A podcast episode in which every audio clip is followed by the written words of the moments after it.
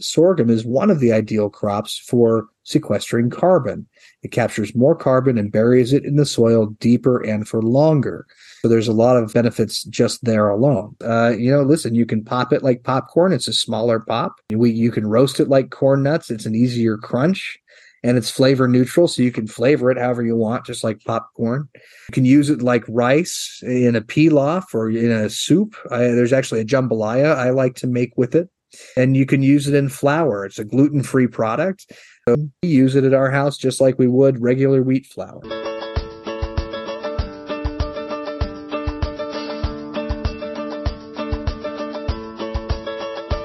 It's time for conversations about our food and how it's grown on Farm to Table Talk with your host, Roger Wasson.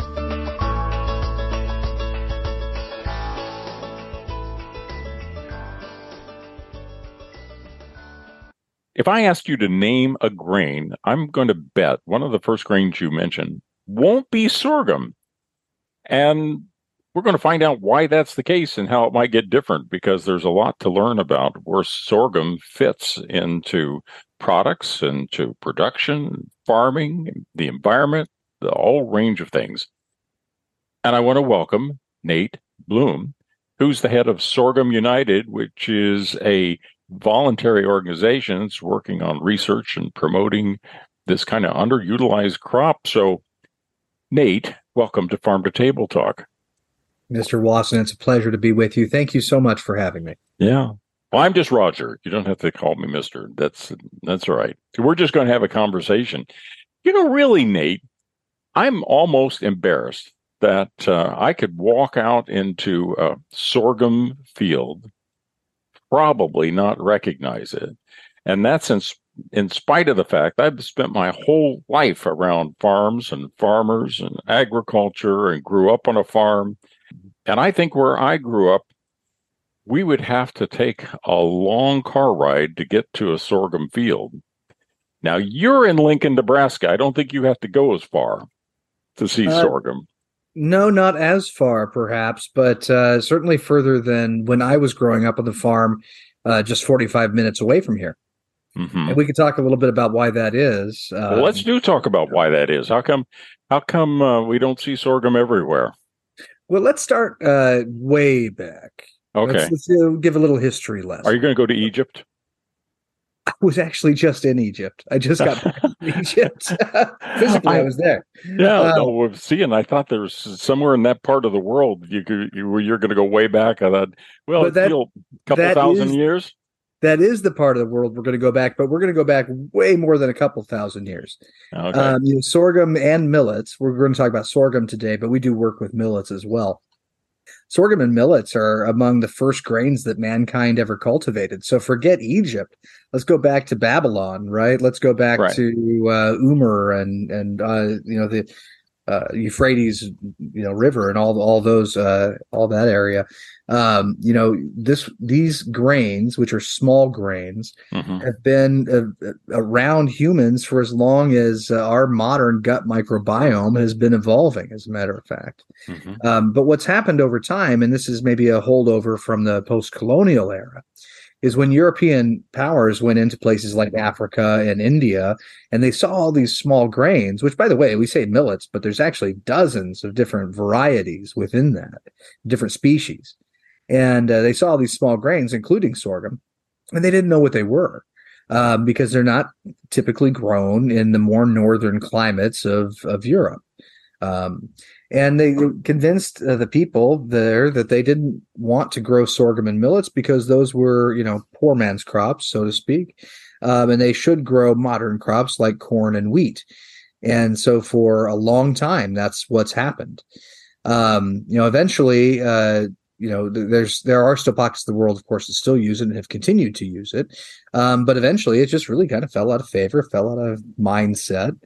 Um, you know when we look at the homestead days here in uh, in the united states when we had uh, farm families moving out to the west and to the middle part of the country uh, to claim lands and put down homesteads and farms uh, sorghum or milo as it was called was one of the crops that they were growing at the time um, because it's a really hardy crop. It's a very resilient crop.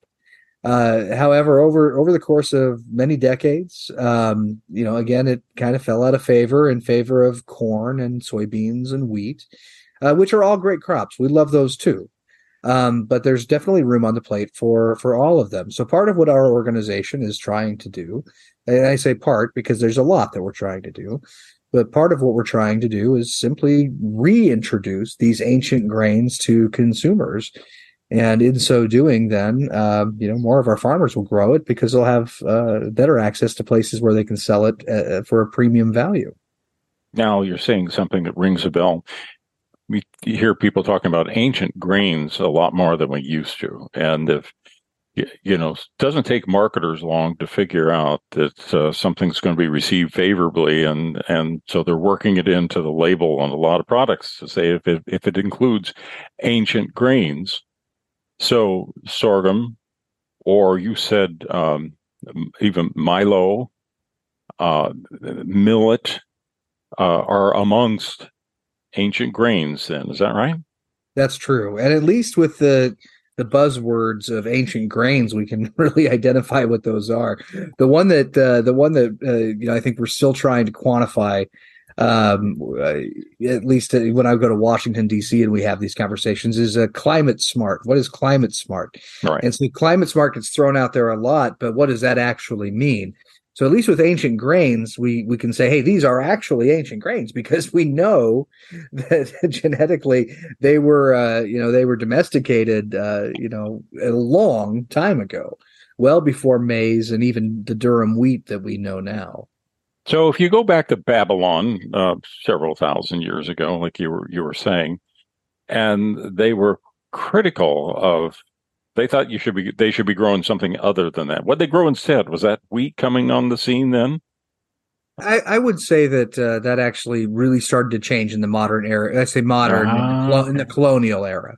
Oh, okay. Um, you know that's you know of, of course there's always been other grains on the scene as there should be it shouldn't just be one grain yeah. uh, you know a, a, lot of the middle eastern diet of course is very reliant on on rice as a matter of fact um, sure. Incidentally, they also have a, a, a, kind of an epidemic of diabetes in the Middle East. I've I've been to the Middle East a few times now, and uh, because they have rice with nearly every meal, uh, obesity and diabetes are a big, big problem in those countries. Um, whereas sorghum can be used as a replacement or an alternative to rice uh, that's lower on the glycemic index, and so it's a great uh, weight weight loss and diabetic management tool.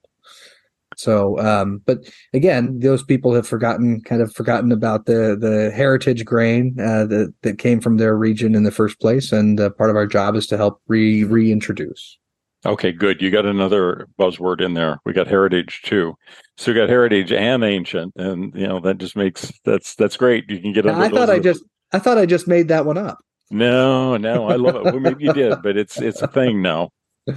The, so, where in the world are you most likely to see sorghum grown?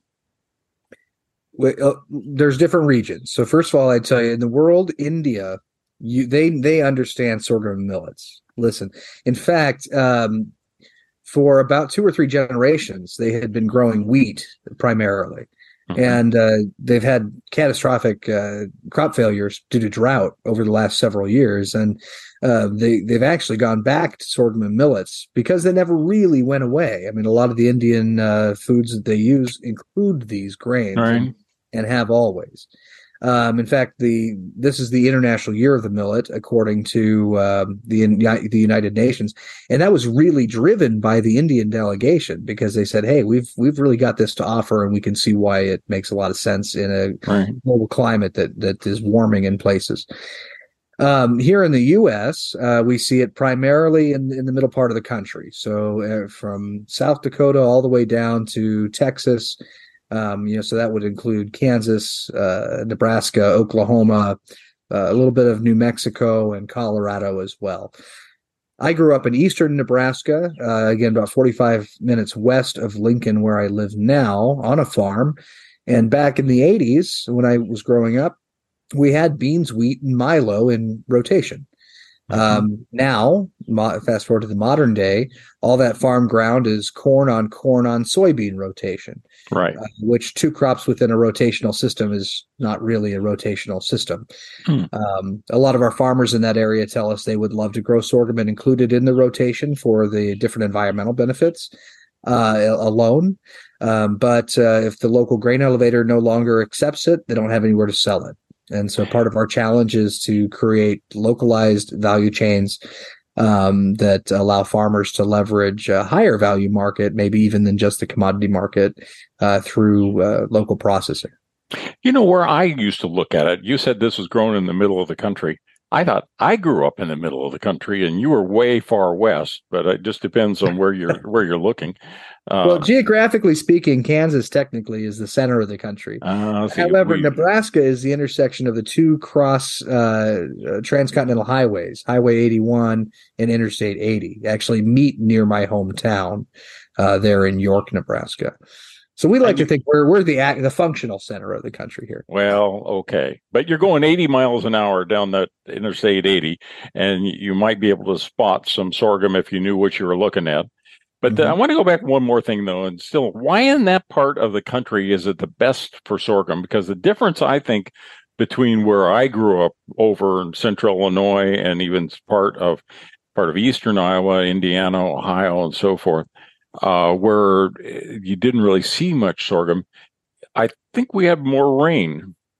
Uh, I think of that of that area that you described as being a little lower rainfall than uh, than we have over in the other part of the Corn Belt. But that doesn't necessarily mean that. Uh, let, let, us say let, let's say this: um, just because uh, sorghum is grown in the middle part of the country um, and and you're right it's it's due in large part to the lower rainfall amounts. That doesn't necessarily mean that it's better to grow it here than in illinois. Okay. Um, sorghum is a drought tolerant crop which is why in western ah. nebraska where it's very dry uh, eastern colorado where it's very dry and other places like that sorghum is usually put into rotation because it only uses a third of the water of other crops. And it does like a little bit of heat but again, we could grow it as far north as South Dakota. Now, that being said, places like Illinois or Iowa, you know, they've been able to really rely on less drought resistant crops um, because they have more rainfall. Sure. But that doesn't mean that sorghum would not do well there. In fact, it would probably do very well there. In fact, uh, a lot of the yield contest winners nationally every year come out of places like Pennsylvania. Mm-hmm. Um, so just just because it's grown in drier climates doesn't necessarily mean that would be the best environment for it. It would do just as well in a in a wet climate. Well, and if you accept some of the projections on climate change, that would suggest that prime space might be moving a little bit. It might it might be a little more north, a little bit more east, uh, which when we we look at the projections of how the climate seems to be shifting. Um, we're actually, yeah, we're actually seeing that uh, even here in Nebraska. I mean, rainfall amounts, uh, you know, it, it, gets drier and drier the further east you go anymore. Um, and I've seen some videos about this, uh, talk about this topic as well, the hundredth meridian, and you know how mm. that was, used to be, you know, kind of the marker for the drier part of the country, but how that's moved maybe now to the ninety seventh meridian or something like that. Salina, um, Salina, Kansas. I think that the hundredth meridian goes right through there. So the Land Institute has uh, set up a system there. They probably look at sorghum too. Uh, well, they should be. And one of the challenges we have um, is actually educating educators. So I'll give you an example of this. Um, and I'm a big fan, so I'm not trying to knock anyone down here, but I was in Jordan um, just a couple years ago, last year, and we, the United States, um, we spend a lot of money in Jordan through USAID to help support um, the agriculture there and to provide training, mm-hmm. and for good reason. I mean, Jordan is one of the countries that accepts most of the refugees in the region, um, and they're also very, very resource scarce. Water, in particular, there are some villages that get a, they'll get a water truck come to town every two weeks, and that's their all the water they have until they come back. Sure. They're also drilling wells four thousand feet deep in the desert and so when I talk with our friends at USAID, um, I say, "Oh man, that's that's terrible. What are you teaching them how to grow here in the desert? Are you teaching them sorghum and millets?" And they're saying, "Well, no, we te- we're teaching them corn." Well, why are you teaching them corn when sorghum uses a third of the water mm-hmm. and provides better nutritional outcomes? Actually, uh, when the answer you get is, well, we don't know sorghum and millets, you know, and, and you can't mm. blame them if they're not taught sorghum and millets. How can the educators teach other people about them, right? So a lot of it is educating the educators. Uh, so whether that's here in Nebraska or that's uh, with international programs, um, that's one of the challenges we have within the industry. So you were describing where you grow more of it. It's not a crop or a fruit or vegetable or something that we could say, I'm just going to grow in my backyard and sell it at the farmer's market. I mean, for the most part, you know, you're going to be a farm and you're going to have a certain amount of acreage. This isn't the sort of thing that lends itself to a, a micro size farming operation. That be, I don't know that you, I would say that that's true. Respectfully, um, I mean, you think about most most of the uh, farmers in the world are smallholder farmers that are farming on one to two hectares. Yeah, and in a lot of parts of Africa, you know, the that's what these folks are growing. Right. Is, right.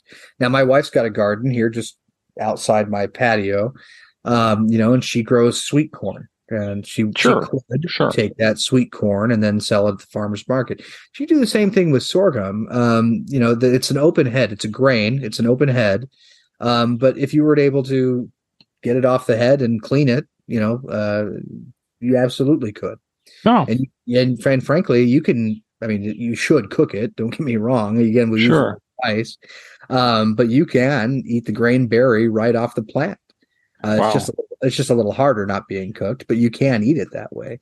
Um, the only reason I say you need to clean it is because it's an open head versus corn that has a husk around it, so sure. you know, get some dust and things in there. But, sure. Um, yeah, if if uh, if you have a good process to get the grain berries off the head, you absolutely could. You could sell it uh, by the bagful. But typical commercial size, would people have to have uh, a combine and uh, with what as if they were harvesting uh, harvesting wheat the same equipment would that be that they'd use for wheat farms it is it's actually the same header that uh, that folks use for their soybeans uh, oh. You just lift you just lift the header a little up off the ground. There are um, I, there are some uh, specialty headers that farmers can buy if they specifically want to get that. One of the coolest ones I've seen lately uh, is actually produced right here in Nebraska from Giltner, Nebraska, a company called Bish Enterprises. And um, yeah, I don't know if you're aware, but we have a lot of hmm. wind in Nebraska. Sure, yeah. And this is a problem for all the crops. And uh, so, you know, a lot of farmers will u- lose some of their yield because their plant uh, gets knocked down in the wind.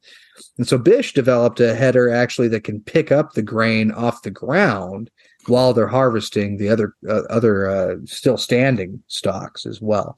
Hmm. Um, so that's that's that's neat. Um, but uh, even without a specialty header, again, it's the same same technology that folks use for their soybeans. So, and do you plant them with uh, a drill or broadcast, or how does it get? How do you get the seeds in the ground?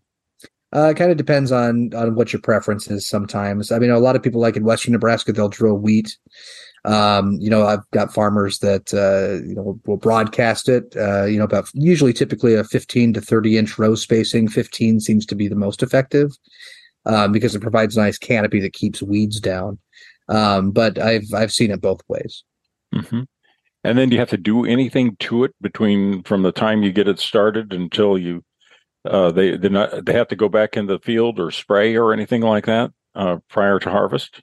Well, this this is where uh, some farmers uh, run into a bit of a problem because you know we always tell them that it's a lower input crop, and they take that to mean that it doesn't need any nitrogen or fertilizer. And the reality is that uh, you know it's like any other crop; you still have to manage it. So it takes about a, pound of nitrogen per bushel. Um, is is the reasoning there, and that's the same as corn. Where you see the lower input cost is again with water usage in particular, a third of the water, but also the cost of the seed. You know, it costs on average in Nebraska about fifteen dollars an acre uh, to plant sorghum, to plant grain sorghum, I should say, uh, versus $300 an acre ish to plant corn.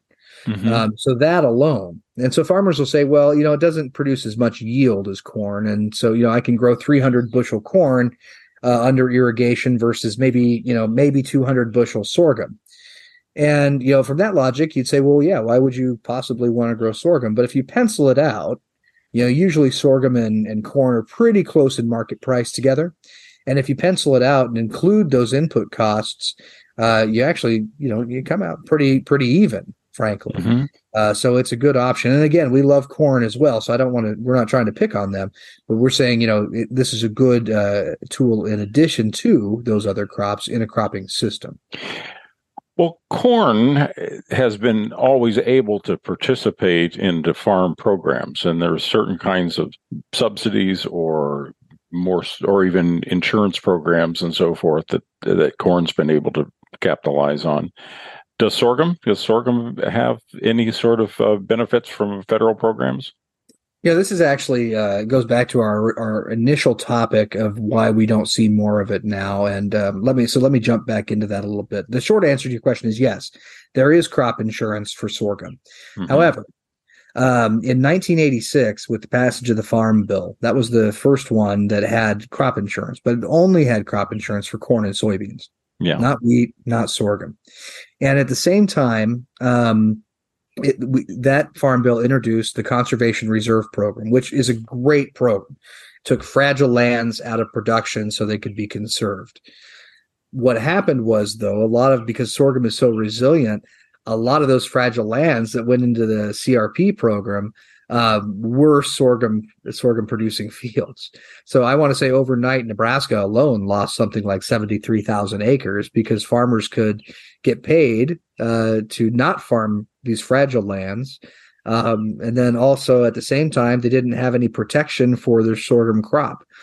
You know, that and the advent and expansion of center pivot irrigation, uh, of which Nebraska is a leading state in, um, you know, really led to those acres moving further and further west. Uh, and that's that's kind of where we're at today, as far as uh, you know, in the United States, and why we saw that in the more modern era than the colonial era, the era that I talked about earlier. So explain how that works. Uh, the the insurance program then. So a farmer actually pays something, a premium, but then has some protection on some pricing disaster or natural disaster or that, that sort of. That's that's exactly right. And you know, for your listeners' sake, it's never a hundred percent. So just like. Right. Uh, just like if you were to insure, you know, uh, the, anything else. I mean, uh, well, let's let's talk about um,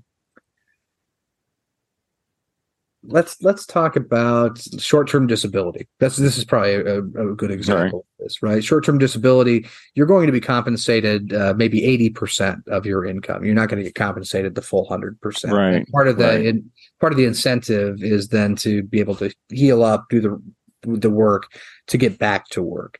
And mm-hmm. it's kind of the same thing in the in the crop insurance world, I guess I would say from a layman's standpoint is that uh, you know the farmers they don't get their crop 100% covered. Uh, they they get it covered based on county T yields, and what that means is the historic yields. So if you've grown corn and you can show that you know last few years you grew X number of bushels, that's what your uh, insurance is going to be based off of, whether you're mm-hmm. able to mm-hmm. grow more or not. Now, with sorghum, we do have crop insurance for sorghum that was rectified in the following farm bill after 1986. However, um, the challenge has always been that um, some of these areas that have moved on and not grown sorghum, say in 30 years, if that farmer decides now to grow sorghum, he has to do so, and has to insure it, I should say, based on 30 year old yield data. And we know uh, through because of the research and advancements in the industry that that is no longer accurate data. Uh, when I was a director of the Nebraska Sorghum Board, and you know this is something we worked with the um, United Sorghum Checkoff Program out of Texas on quite a bit, and I'm happy to say that um, uh, the last I knew, which was very recently, uh, the United Sorghum Checkoff Program had uh, had kind of reached uh, some sort of uh, um, a uh, pilot program, I should say, with RMA. At U- RMA is who sets the insurance rates at USDA uh, to try to modernize how we look at those county T yields so that it makes more sense for farmers to include these crops in the rotation.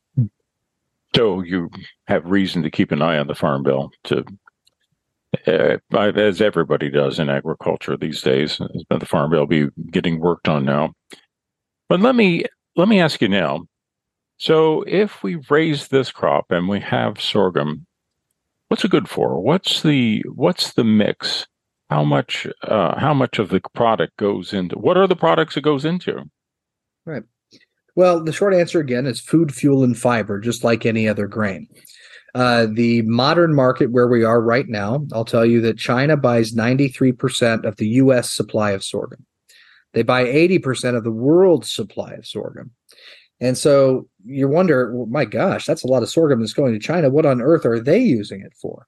Well, part of it goes into feeding ducks and, and other birds, but the majority of it goes into something called baijiu. And baijiu is a word that I'm sure many of your listeners are not familiar with. Um, but this is an alcoholic uh, beverage. It's kind of like a distilled whiskey type drink uh, made with sorghum. And it is the most widely drank spirit in the world that you've never heard of. Okay, spell that for me. B A I J I U, baijiu. And there are different variations depending on which part of the country you're from and which which uh, Asian country you're from. They call it different things, but the, hmm. I've always known it as baijiu. It's hmm. a cultural touchstone in China. So if you go to a formal dinner in China, they're uh, giving you shots of baijiu all night. Um, by the third one, you you're funny and you can dance. Wow. Uh, so let's talk about that market uh, alone in the U.S. because this is an incredible market opportunity that's been kind of briefly discovered. Um, there's a huge Chinese expatriate community here in the United States. Again, this drink is a cultural touchstone that they cannot get here um, unless they, you know, are in a larger city and some bars will carry it, sort of thing. So Buffalo Trace, a couple of years ago, uh, to my understanding, uh, they made a baijiu style drink, a small batch, uh, I think eight barrels. And when they announced that it was available, it sold out online almost in minutes. And then the last time I looked, which was about a year ago now, uh, on the secondary market, I saw a bottle, an unopened bottle of this selling for a thousand dollars. So there's definitely a demand for it. The trick is learning how to make it because it's like so many things that you know the this is not always information that is readily shared from our our friends uh, across the Pacific there. Uh, in West Africa, uh, they do use it quite a bit in beers. That's where it's commonly known in West Africa is, is in beer. Places like Ethiopia and India, um, they they eat it. Um, there's a really some really healthy uh, porridge recipes, for example, that I know USAID, USAID and other research institutions uh, and humanitarian institutions like to uh, try to use and promote in Africa. Um, but as far as food goes here in the U.S., uh, you know, listen, you can pop it like popcorn. It's a smaller pop. Um, we you can roast it like corn nuts. It's an easier crunch, and it's flavor neutral, so you can flavor it however you want, just like popcorn. Um, you can use it like rice in a pilaf or in a soup. I, there's actually a jambalaya I like to make with it. Um, and you can use it in flour. It's a gluten free product. Uh, so if you buy an all-purpose sorghum flour blend that has xanthan gum in it and a bit of potato starch, uh, mm-hmm. the xanthan gum replaces the the binder that is gluten. Um, we use it at our house just like we would regular wheat flour. Uh, so cookies. So in in in what in what way may it be superior to wheat flour? Well, in, in, in particular, in the fact that it's gluten free. And again, you know, uh, we, sure. we, we never want to. Uh, every every product, every grain has its own attributes and and its own things that are good, um, and things that are maybe a challenge. Um, for sorghum, it's it's gluten free. That's the the big selling point. Uh, for folks who want a non GMO grain, uh, sorghum is non GMO. Now, it, I tell my farmers it doesn't really matter where you sit on the GMO versus non GMO fence when it comes to marketing. And we can have that conversation all day long. Um, and, and I love to have the conversation to understand why people are where they are on that topic. Um, the reality is, if you have a consumer that wants a product that's non GMO and you have a product that is non GMO, it makes less sense to fight with them than it is just to sell it to them. yeah. And you know i mean farming is a business and we should be in this to make you know to make a profit so we can be economically sustainable. Right. Uh, you know from a nutrition standpoint uh, you know there have been some studies uh, through the united sorghum Checkoff program that have done a really good job showing the nutritional value and the nutrient uh, value uh, for sorghum as compared to other grains like rice or wheat or corn or even quinoa and sorghum comes out uh, very very favorably. Um, I think we've got that uh, chart actually on our website at sorghumunited.com as well. Now, is it able to be like, say, like wheat? Uh, you can you can get wheat products that are either whole grain or not. Is it the same thing with sorghum that it can be whole grain or or not whole grain? Correct, correct. So, um, a whole grain has a little more nutrition, but it takes a little more time to cook it because you've still got the right. whole on right. the on the grain itself. Um, the faster way to cook it is to use a pearled grain, and that just means it's been dehulled. Um, and it's it's a little more digestible too as a pearled grain. Although we eat the whole grain at home and we have no problems. I, the only reason I say digestible in that is in the sense that uh, that maybe you can get some more of the uh, other nutrients and things um, you know, out of the grain before it passes, that sort of thing. It's um, fascinating. Um, yeah, and, and is it is it too expensive to use for livestock feed?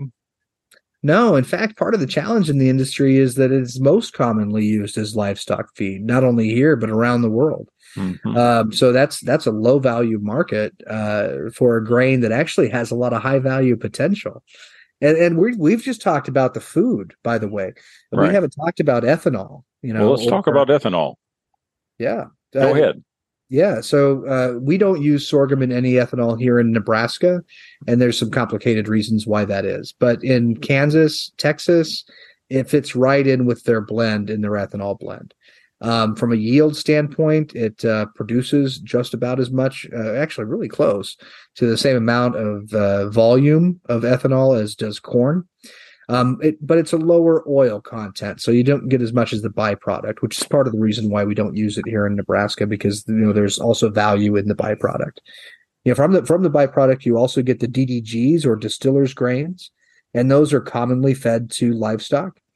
Um, and what we found and what we've seen through research, I should say, is that the D, the DDGs using sorghum uh, are just as good it, it, for the livestock as those using corn. However, they do come out a different color. So some cattlemen say, "Well, maybe I don't want that; it's a different color." Oh. Uh, but the research shows that nutritionally for the animals, it's just as good. And then there's also things like bioplastics. Um, in fact, there was a company in India. I'm not sure if they're still in business now, but there for a while there was a company. They were making uh, disposable silverware with sorghum. Um, but what was interesting was that you could actually eat it. It was edible. So you could eat your salad and then you could eat your fork, and they came in different flavors. Oh, that's um, great. And here in Lincoln, as another great example, uh, there's a startup company. They're making carbon fiber with grain sorghum. They've patented the process. They're in the in the process of scaling up. And so we th- talk about carbon fiber. You know, it comes from petroleum products, right? And so you could say that's not necessarily renewable. Well, you're making it with grain sorghum. It is renewable, and not only that, uh, the gentleman who runs that, his name's Dr. Bai Tui. He tells me he can make a pound of carbon fiber using grain sorghum for about two dollars and thirty cents a pound. And if he's making that same pound of carbon fiber with petroleum that's not renewable, it costs him about $5.30 a pound. So once he scales up, imagine the, the drop in price for carbon fiber on the market if he's able to scale that up and really bring it to market. You know, that's going to affect everything from the cost of your phone to your laptop to, you know, the drone you might want to fly. Uh, so I mean, that's really remarkable.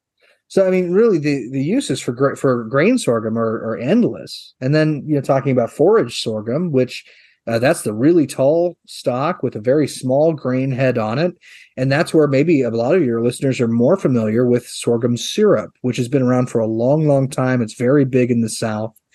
Um, that crop is is kind of used like sugar cane. You know, it contains a lot of sugars in it, mm-hmm. so they'll grow it. The stalk is 10, 11 feet tall. They don't worry about the head. There's not much there uh, and so they just press it and extract the sugars. Um, you know, so really between forage sorghum and grain sorghum, there are a lot of different uses for these grains um, that are, and I know you want to talk about environment uh, that are, that have a really great impact on the environment as well. Well, let's talk about the environment.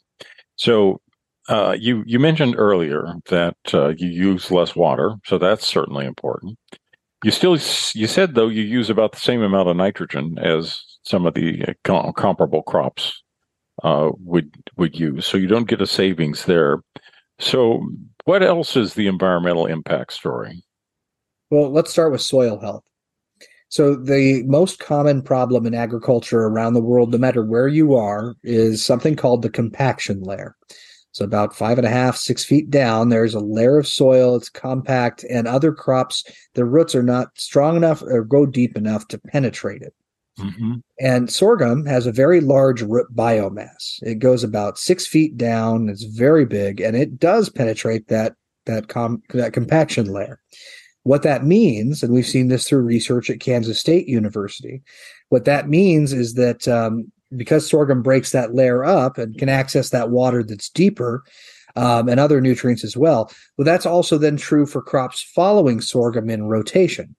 Uh, so when corn or soybeans or wheat, when their roots hit that compaction layer, instead of going down, they just spread out. That makes them less drought resistant. Uh, after sorghum, when that compaction layer is broken up, they're more drought resistant because their roots then can penetrate further. Uh, hmm. So there's that alone. We talk about carbon sequestration. That's a big, a big conversation right now is carbon markets and what that looks like for farmers as an additional revenue source and what it means for the planet as we try to take carbon out of the atmosphere and put it back in the soil. The Texas A&M released a study last year that showed that uh, because of that large root biomass, sorghum is one of the ideal crops for sequestering carbon. It captures more carbon and buries it in the soil deeper and for longer. Uh, so there's a lot of uh, benefits just there alone. But when we talk more about biodiversity, there's a whole other conversation to have. You know, a hunter will tell you that the best place to find pheasant or quail in the fall is in a sorghum field a lot of people plant sorghum just for that. Uh, actually, this is a huge industry in South America and Argentina, uh, dove hunting. And, and they'll plant sorghum with no intent to harvest it, but it attracts so many doves that you know Americans will go down there for dove hunts. Mm-hmm. Um, you know that's another revenue source, by the way, for farmers uh, who maybe want to rent out their land for hunting, and that can happen anywhere. Now, where I grew up in in eastern Nebraska, again, where we used to have Milo in rotation, boy, when I was a kid, you couldn't throw a rock without hitting a, a wild game bird. Mm-hmm. And now with the corn on corn on soybean rotation, those those animals just aren't there anymore. Um, you know, so what what what about the critters under the soil? What what about the microbiome? What implications does does it have any different effects than uh, than other grains, and especially when you start describing about the root system going so much deeper and everything. I'm I'm just becoming more and more conscious of uh, of the role that the the microbes are playing in in a healthy crop and healthy soils, uh, and I'm wondering how much uh, sorghum might be complementary. Well, you're leaving more uh, biology in the soil, which is good for the microbiology that, mm-hmm. that maybe feeds on that. And by the way, if you talk to a soil scientist, they hate the word dirt because uh, soil is a living thing. I mean, we sure. don't think of it that way. But sure. you know, a healthy soil uh, relies on the the microbiology that we've really only historically recently become aware of. Right. Um, just like just like the human gut relies on uh, the microbiome sure. that helps us to to digest our food and stay healthy. Oh, now we've got plenty of podcasts. You'll have to listen to some of them that are going on about that, and I'm getting quite in, in, enthused about it. Well, I want to wrap up uh, a little bit from a couple perspectives. One from a farmer perspective, one from maybe even marketers' perspective, one from consumers' perspective. So let me start with the consumers, though. I mean, if there's people listening to this that will never grow sorghum, they may try to seek it out.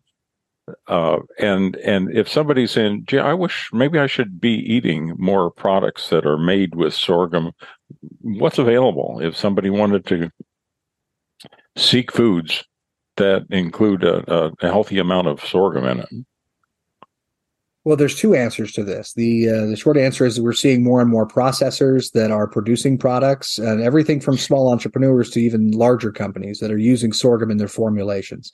This is true, actually, especially in pet food, but we're seeing it in baby foods as well as granola bars, cereals, things like that. The Cheerios my wife eats, for example, has sorghum. Uh, most stores in larger cities, like your, your Targets or your WalMarts, your larger stores, uh, they're selling flour that includes sorghum flour. Maybe not as much as we'd like, but the gluten free flour that does include sorghum flour. Um, and then in health food stores like Trader Joe's, uh, Whole Foods, places like that, we're seeing more and more of the whole grain and the pearled grain. Um, the other answer to that question is as a consumer, if you'd like to learn more, uh, Sorghum United has just published a series of children's books. The first one's available on Amazon now. Uh, the second one should be up here within the next week. And then we've got two more in the works. And these are graphic novel style books that are fun for, for ages seven to 12, um, but also in, informational for, for parents. They're called the Sorgho Squad. And I'm kind of a comic book nerd, so they're they're kind of based in the comic book style. They're an easy read. They have great illustrations. You can find those on Amazon, or you can also go to sorghosquad.com. And if you're still wanting from there to dive in and learn more about sorghum, we have some great resources on our website at sorghumunited.com. Yeah. So now, farmers, I suppose, um, certainly in the area where other people are growing sorghum, we'll see whether or not it looks like a good crop for them, I suppose. But if you're going to, if you're in an area that it's kind of new, you find help at extension? You, somebody that's you know going to make a decision that you know, I haven't even I've never grown sorghum before, but maybe I could. Uh, they, what do they do? Yeah, Extension will have great information. Another thing they can do is they can reach out to us just at sorghumunited uh, at gmail.com. I'm not an agronomist, but I can point them in the direction of agronomists. Uh, United Sorghum Checkoff Program does have digital field guides that are regionalized as well, and those are available on their website as PDFs. And those will take you through everything you need to know on the agronomy side if you're wanting to plant it. Now, the biggest challenge for farmers uh, that are saying, "Hey, this is great. We should have it in our rotation." I've, you know, maybe it's time to get back into this crop. You know, the biggest challenge is finding somewhere to sell it. And I mentioned earlier that China buys a lot of it, and that's great when they're buying. But when they're not buying, that's a challenge. And so, one of the missions that Sorghum United has, both here in the U.S. as well as other countries abroad, is to develop, uh, you know, these resilient and profitable regional value chains. So we're talking about local processing proximate to the production of the grain.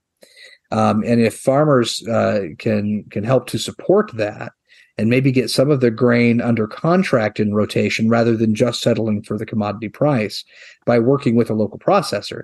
You know, that's a, that's another great way to get into it. Um, I'm always happy to entertain more conversations about that. Um, you know, one thing that we're really pushing for in these these areas that are geographically central, but maybe not close to a port, uh, to take full advantage of the commodity world is uh, putting together um, you know this this concept of uh, co-packing facilities and small business development centers.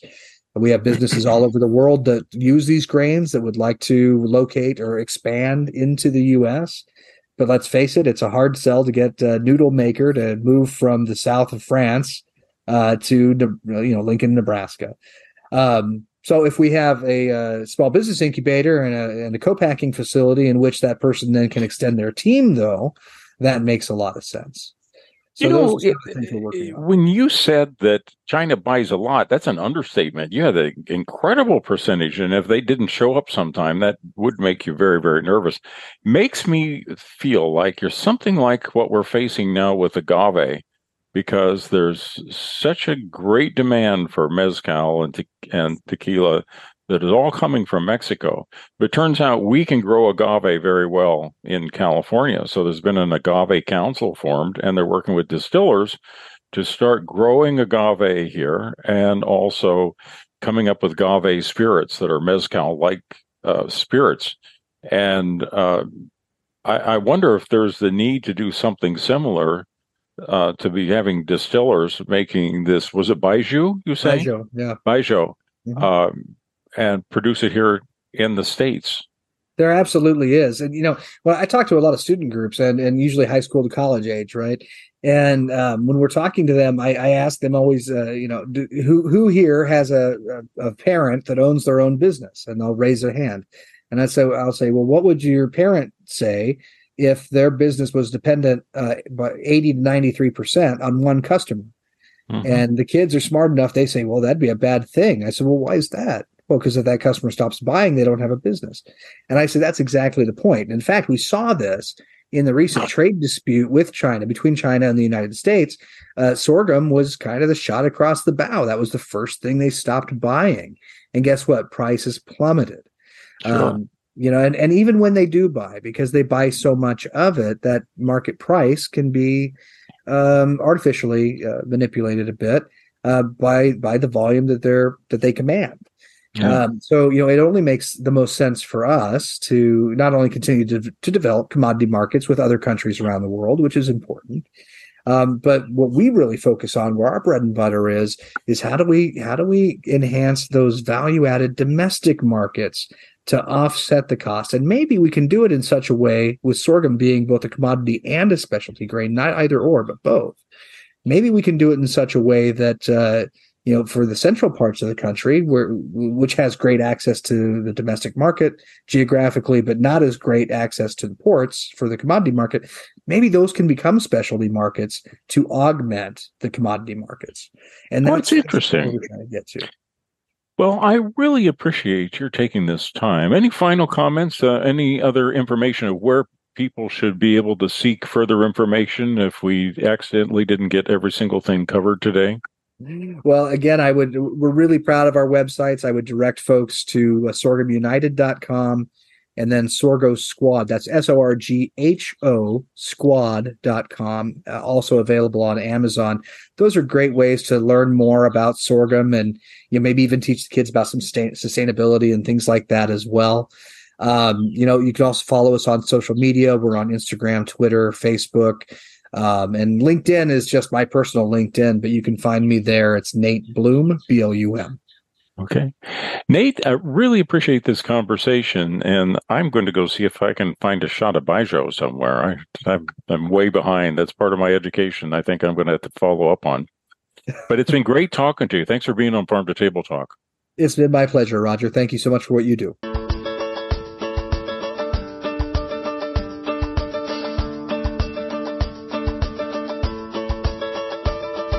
You've been listening to Farm to Table Talk with your host, Roger Wasson.